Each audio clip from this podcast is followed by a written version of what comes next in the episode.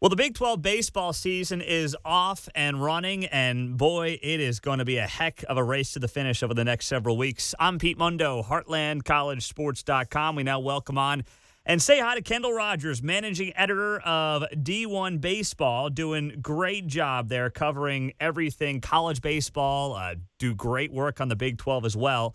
It's great to have him on the show, whether you're listening on the radio or on the podcast, as always. Well, Kendall, uh, you know, we're into the Big 12 season now. I got to admit the surprise. I know it's early, but it appears to be the West Virginia Mountaineers. Uh, what is clicking right now for this group out of Morgantown? I think the biggest thing for me when you look at West Virginia, and I think this was a team last year, Pete, that I think I think we all thought was going to be really good. Um, you know, they had Ryan Bergert go down with an injury. They just had some injury issues. They had some guys who you know, typically would produce who weren't producing very well, and we saw the end result of that. I think this year, you know, they're getting guys like Victor Scott to have, you know, big at bats. You know, McGwire Holbrook is, has given them some big time at bats. Um, you know, you look at their, their pitching staff uh, and the job that, you know, Jacob Watters has done. I mean, you talk about a big time arm. Uh, he's been absolutely terrific. And so, you know, they just have some guys who, you know, A, guys who they thought would step up this year, and, and B, guys who we all thought would step up last year know, all those pieces are kind of coming together. So, you know, West Virginia was a team that was just right on the cusp of getting our top 25. Uh, obviously, a series whenever Oklahoma State would get them in, but to give you know Randy Mazey and company credit. I mean, you know, it's easy when you're a program, you know, like last year, to where they're a top 20 team preseason. You know, everybody expects them to be really good. You know, for all intents and purposes, they kind of fall fall on their face a little bit, and they just really kind of picked all the pieces back up. And this looks like a team that's motivated and on kind of a re- redemption tour here. Yeah, it certainly does feel that way. I mean, the question is, is it sustainable, as you noted there? And suddenly, I mean, this weekend series, I know it's Thursday to Saturday, but this weekend series uh, between, as you mentioned, Oklahoma State going to Morgantown, I mean, that becomes uh, the most intriguing series of the weekend, at least in the Big 12, does it not? And and I mean, does a series win there really solidify to you that this is a team that's going to compete, or do you need to see more? Yeah, I mean, I think obviously you want to get a series win over Oklahoma State and uh, to what I consider kind of elite team. But the thing about TCU and Baylor, you know, I, I like TCU's club. Um, I don't love TCU's club. I think everybody would would agree that you know, outside of Riley Cornelio, and, and Brett Walker, you know, the Saturday role that week rotation is an issue for TC right now because Austin Krob's out with an injury. Uh, I think he's going to be back, but you know, for now they have issues there. And then Baylor, uh, you really don't know what to expect. I, I mean, I still actually think Baylor's a pretty decent team. I think they're a pretty good club. Um, they're just a little bit up and down, and so they've kind of caught TC and Baylor at the right time. So I mean, you know, if you're just trying to poke holes in West Virginia, you're going, okay, they just kind of caught two teams at exactly the right time. Uh, we'll we'll find out a lot more this weekend because you know Oklahoma State uh, was on the ropes over the weekend against Oklahoma. They come back in the second game, win that game late, and what happens in the series finale? The Pokes kind of you know kind of press on the accelerator and they play really really well. So this is a huge test for you know not only West Virginia, but this is a huge test for Oklahoma State uh, to go on the road and have a big series for the first time since Vandy opening weekend, which we all saw how that ended up for the Pokes. They won that series over the Commodores. Yeah, no doubt. So when you look at the top of this league, and you know you guys in the top twenty-five, you've got Texas Tech, Oklahoma State, and Texas, of course, in your top ten. Technically, in your top seven. Uh, if you're looking at these three teams right now, who should be the favorite in this league?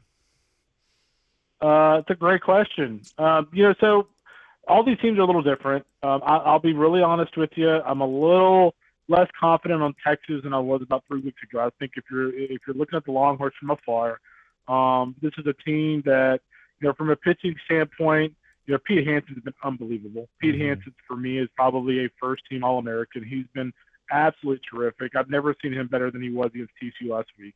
But really, outside of Pete, um, you're looking at Tristan Stevens, who you know, I feel like, you know, certainly very accomplished. You know, when I saw him earlier in the year at Shriners, he was incredible.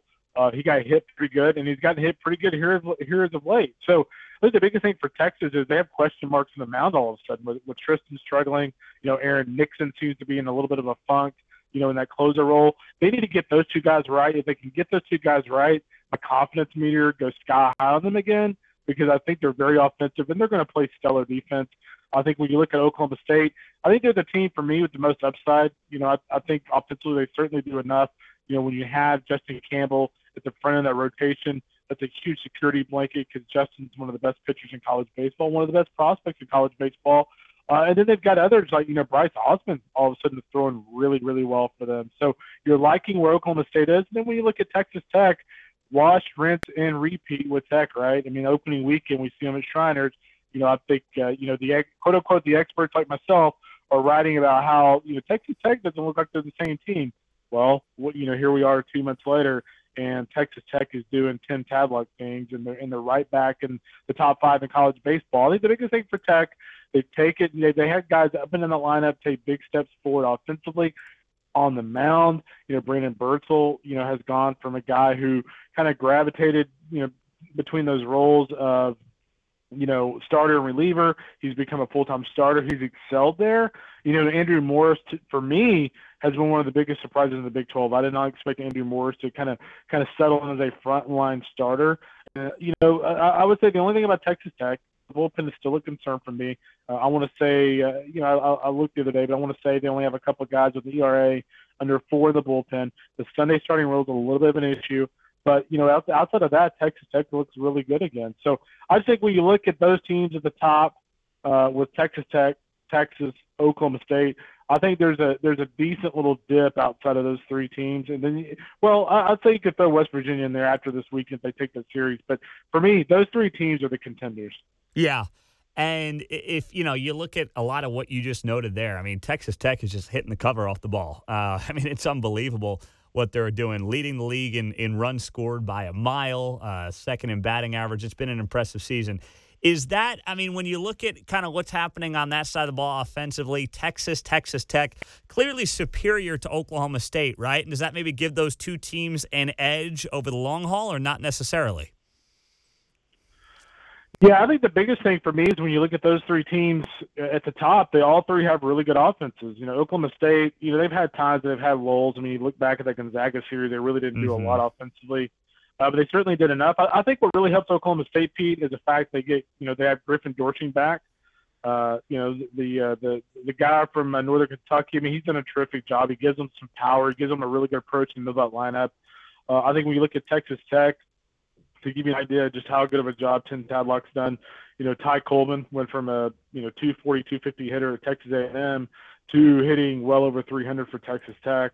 And then we look at Texas, you know, uh, when you look at Ivan Melendez and know that lineup, you know, Trey Faltine, you know, I, I get that he's kind of struggled a little bit here as of late, but you know, he's a solid hitter. Silas Ardoin, you know, behind the plate has has kind of evolved into a, you know, a, a really good hitter. And you know, you look at guys like Skyler Messinger and Doug Hodo and so on. That's a really good offensive lineup. So yeah, I mean, I think the three offenses there are certainly a step above the rest. You know, I think you know if you're looking at other teams in the league, you know the team the team that's really interesting to me, and I know this is this isn't directly answering your question, but the team that's really interesting to me the rest of the season is Oklahoma. Um, you know, mm-hmm. I think mm-hmm. when you look at Oklahoma, you know they they are very wishy washy. They're very up and down. I tell you what, I mean, outside of those three teams, if there's a team that got hot or, or you know a team that played well for three games on a weekend in a regional that I feel the most confident about outside of those three teams, it might be Oklahoma when you look hmm. at just the frontline talent on the mound for those guys. Wow, how about that?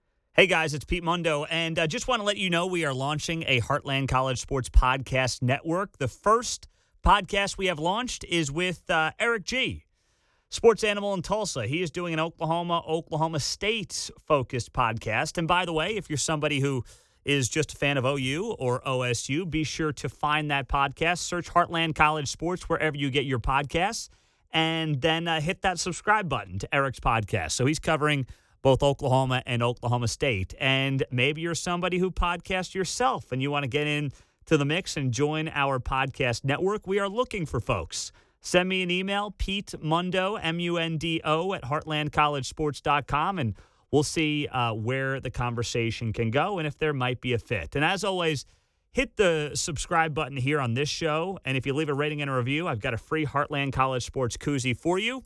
When you leave me a rating and a review and you send me a screenshot to Pete Mundo, M U N D O, at heartlandcollegesports.com of your rating and review. Appreciate you guys. Now, a, a team that at least to date has probably underachieved is TCU. It's a team that you guys had in the top 20 before the season. Obviously, not the case anymore. Uh, Kirk Saarloos in his first year, obviously big shoes to fill. I, too early, I'm sure, for anybody to press the panic button. But what's what's not working right now for the Horned Frogs? Yeah, I mean, I think the biggest thing for me is kind of twofold. Um, you know, I think when you look at their pitching staff, some guys I expected to be frontline guys just haven't been frontline guys. Uh, you know, Cam Brown. You know, I saw him in the fall. Uh, it was 94, 98 with his fastball, big time slider, really good repertoire. Uh, he has not been very good. I want to say in his last start, Kirk was telling me he like threw like a third of an inning or two thirds of an inning and then got lifted out of the game. Uh, they need him to get right. You know, Garrett Wright over the weekend against Texas was unimpressive. I mean, again, we're talking about a guy up to 96, 97 with his fastball, just wasn't very good. And you kind of add that add to that Austin Krob being out. That's just really tough for any team to handle. You know, much less uh, much less TCU. And I, you know, I think for me, I think if they can get right on the mound, they're fine. I, I think when we look at TCU overall offensively, you know, with Elijah Nunez at the top, you look at, you know, Brayden Taylor, for, for my money, is one of the best players in college baseball. You throw in Tommy Sacco, who I was just writing about him in my column this week. Uh, he is one of the most improved players offensively in college baseball this year. I mean, he's a guy that is up 100 and like 30, 40 points with his batting average.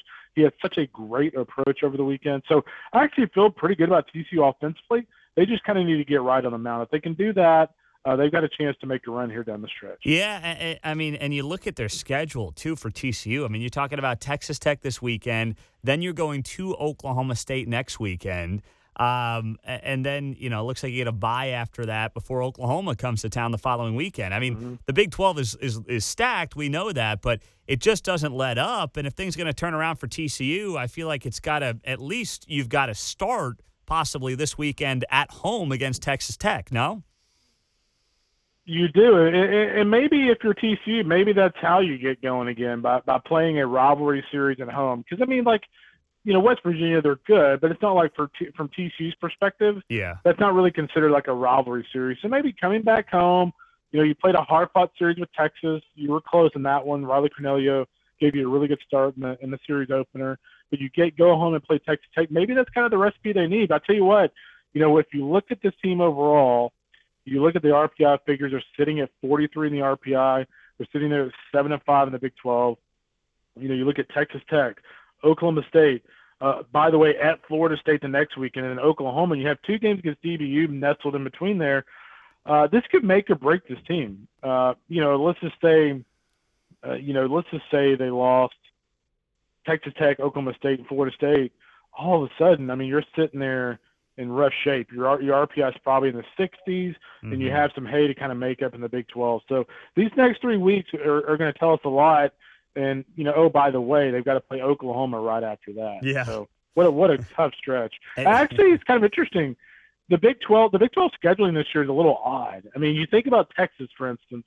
They played Texas Tech, Oklahoma, TCU, all back to back to back. You got TCU with this kind of schedule you got Oklahoma with the, the, the way its schedule set up. It's just really interesting. A lot of a lot of rivalry series like stacked on top of each other here. It's very true. Uh, meantime, uh, the other team you mentioned earlier, Baylor. They're coming off that sweep at mm-hmm. uh, getting swept at West Virginia. You know, lost two or three to Oklahoma earlier in the season. Bit of a reprieve against Kansas, although you know Kansas is not uh, not playing horror, oh, not playing terribly this year, but when you look at Baylor, yeah. is this start surprising to you, or do you feel like this is kind of what Steve Rodriguez's team is? It is surprising to me. You know, when I saw them opening week, or was it now third weekend at Shriners? Sorry, it, it seemed like it was like eight eight months ago, but it was uh, you know just a few weeks ago at Shriners. Uh, I like Baylor's club, and you know it all kind of starts with Tyler Thomas. He's been the one constant for them. Uh, he's been phenomenal. Like he's not walking anybody. Mm-hmm. He's thrown 50 plus innings with an ERA under two. But really, I mean, if you look at Baylor, you know, outside of Tyler Thomas, you know, from a pitching standpoint, uh, it's not great. I mean, it, for the most part, most of their guys have ERAs over four, and and that just isn't going to cut it in a league that I feel like is is extremely deep, like the Big 12. And I think if you look at the the rest of this team, you know, Jared McKenzie's finally gotten he has finally heated up a little bit. He's over 300 at one point. You know, Jared McKenzie was around I think around 230, 240. Uh, but really, you know, really outside of that, you know, uh, you know, Kyle Nevin uh, was good earlier this year. He's hitting 230. You know, Esteban, Esteban uh, Cardoza Oquendo uh, is a guy that you know we expected to be productive this year. He's hitting around you know 220. So they they've got some guys who just need to step up across the board. And frankly, it kind of starts on the mound. And and honestly, their struggles on the mound, uh, you know, are a little interesting because you know Jon Strauss does a phenomenal job. I mean, if you look at historically when you look at you know Baylor under Steve Rodriguez, like he has gotten the absolute most out of their pitchers. So that that that piece, that that part of this team for me, uh, I feel like they're going to figure it out. But you you are right in the sense that like Baylor to this point, uh, like you're starting to run out of some time. Like your RPI's at 48, you're barely over 500 overall. You're two and seven in the league, and and you know that that Kansas series this weekend looms large. It really, if you're Baylor, you want to find a way to sweep that thing at home. Yeah. Uh, speaking of the Kansas teams, I know they're at the bottom of the standings, but anything that kind of, you know, for people that understand that in this conference, when it comes to baseball, more of a Texas Oklahoma sport by nature. Uh, but anything you know that Kansas or K State are bringing to the table that you know maybe some of the uh, Texas school fan bases should be leery of when they go into a weekend series against them. Yeah, I mean, I think when you look at Kansas, uh, you know, I, I get it. They got swept by Oklahoma State, but if I mean, if you look at a couple of those games, uh, they were really close. You know, you look at mm-hmm. the, obviously the Texas Tech series was a little ugly. I think they got outscored like 36 to four or something in the first two games.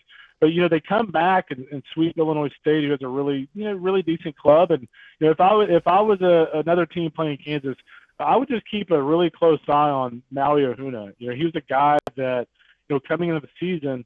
Uh, you know, a lot of people were kind of saying, "Hey, this this guy's be really, really good for Kansas City." Kind of some area scouts, and you know, what their their hunch was correct. I mean, you're talking about a guy, uh, one of the top hitters in college baseball. 446 average, uh, 541 OBP, uh, five home runs, 10 doubles, uh, almost as many walks as strikeouts, 1.282 uh, OPS. That's a really, really good season for Maui Ahuna. So obviously, you're playing Kansas, you don't want him getting off the, you know, a hot start on the weekend. Uh, Kansas State, uh, for me, Pete, is kind of the really weird club. Uh, I, mean, I don't know why, but I mean, Kansas State to me is scary because I feel like they should be so much better than they are record wise. Uh, I mean, when you look at this team top to bottom, you know, from a lineup standpoint, uh, like they've got they've got talent.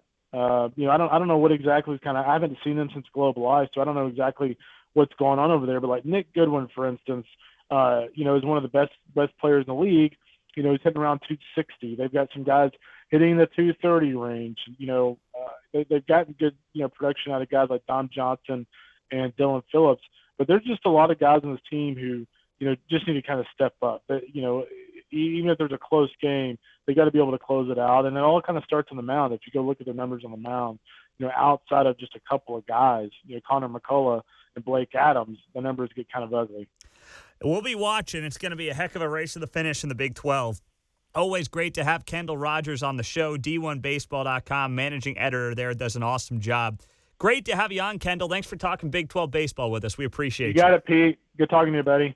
Yes, sir. Thank you. He's Kendall Rogers. I'm Pete Mundo. Hey, leave us a rating and a review on the show. We really appreciate that. It helps us grow the show tremendously. And it's why I'll send you a free Heartland College Sports Koozie when you send a rating and review. And send me a screenshot of your rating and review to Pete Mundo, M U N D O, at heartlandcollegesports.com. Appreciate you guys. We'll talk to you soon. Have a great day.